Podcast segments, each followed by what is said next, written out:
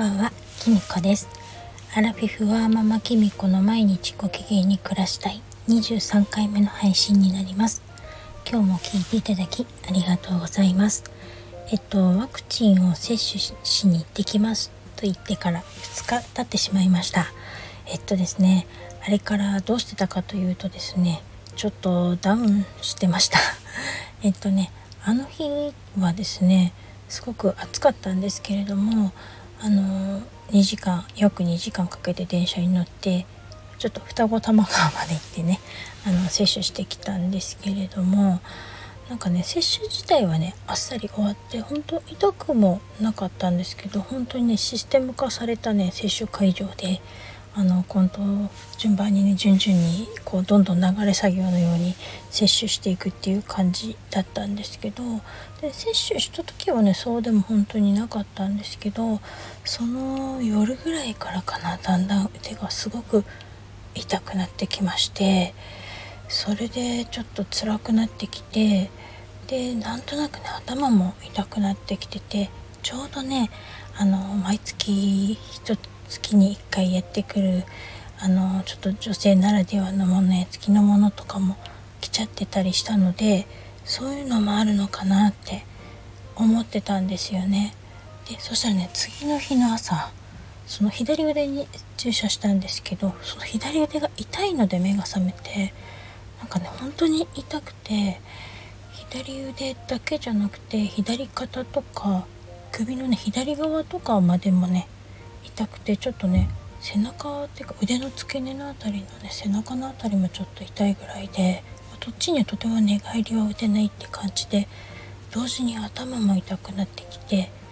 熱もね測ったんですけどいつもよりはちょっと高いけど微熱ぐらいであのだったんですよね。で本当はね仕事に行く予定だったんですよね。なんか結構他に職場で打った同じぐらいの年齢の方が全然平気だったと言っていたのであのどうせ金曜日だから1日だけ仕事して土日ゆっくりすればいいと思ってたんですけどとてもねちょっと仕事に行けるって感じではなくてしょうがなくあの職場に連絡してお休みをいただいてちょっとゆっくりしてて本当はね今日私あのある方が本を書かれましてその出版記念講演会っていうのをするということで都内でそれに参加したかったので昨日はねとにかく直そうと家でじっとおとなしくしてたんですけれどもちょっとね生理の方も辛くてなんかほんとね何にもする気が起きなくてであの車もねちょっとこ天気がその日悪昨日悪かったので突然雨が降って雷が鳴ったりしてちょっと子供たちをね駅に迎えに行くのとかで車を出したんですけどやっぱりね左側が痛いので駐車とかがうまくできないんですよね。でこれはやっぱりちょっと車運転しない方がいいなって思いました後々夫に言ったら接種したら駐車し車の運転しちゃいけないって言ってたよって言っててあそうなんだやっぱりって思ったんですけれども本当ね接種される方はねほんと意外と腕痛くなるので車なんではね控えた方がいいと思います。車で行くとかはね誰かに乗せてもらうっていう形で行った方がいいと思いますよ。結構ね後から痛くなったりもする。急にねどんどん痛くなる方もいらっしゃると思うので気をつけてくださいね。で結局ねその金曜日もやっぱりちょっとねだんだん熱も上がってきててで頭も痛くて腕も痛かったのでまあしょうがなくね解熱剤飲んだんですけどそしたらね次の日の朝今日の朝はね熱は下がってて腕の痛みもね全然金曜日よりは収まっていたんですけどやっぱりお薬を飲んだせいなのかやっぱりまだ生理もあるのかやっぱりだるくて体を動かすっていうか、まあ、体力をかなり消耗しててご飯とか食べれたんですけどね。だけどやっぱりちょっとね今日も暑かったですし一人でね都内まで行くっていうのはちょっと厳しいなと思って。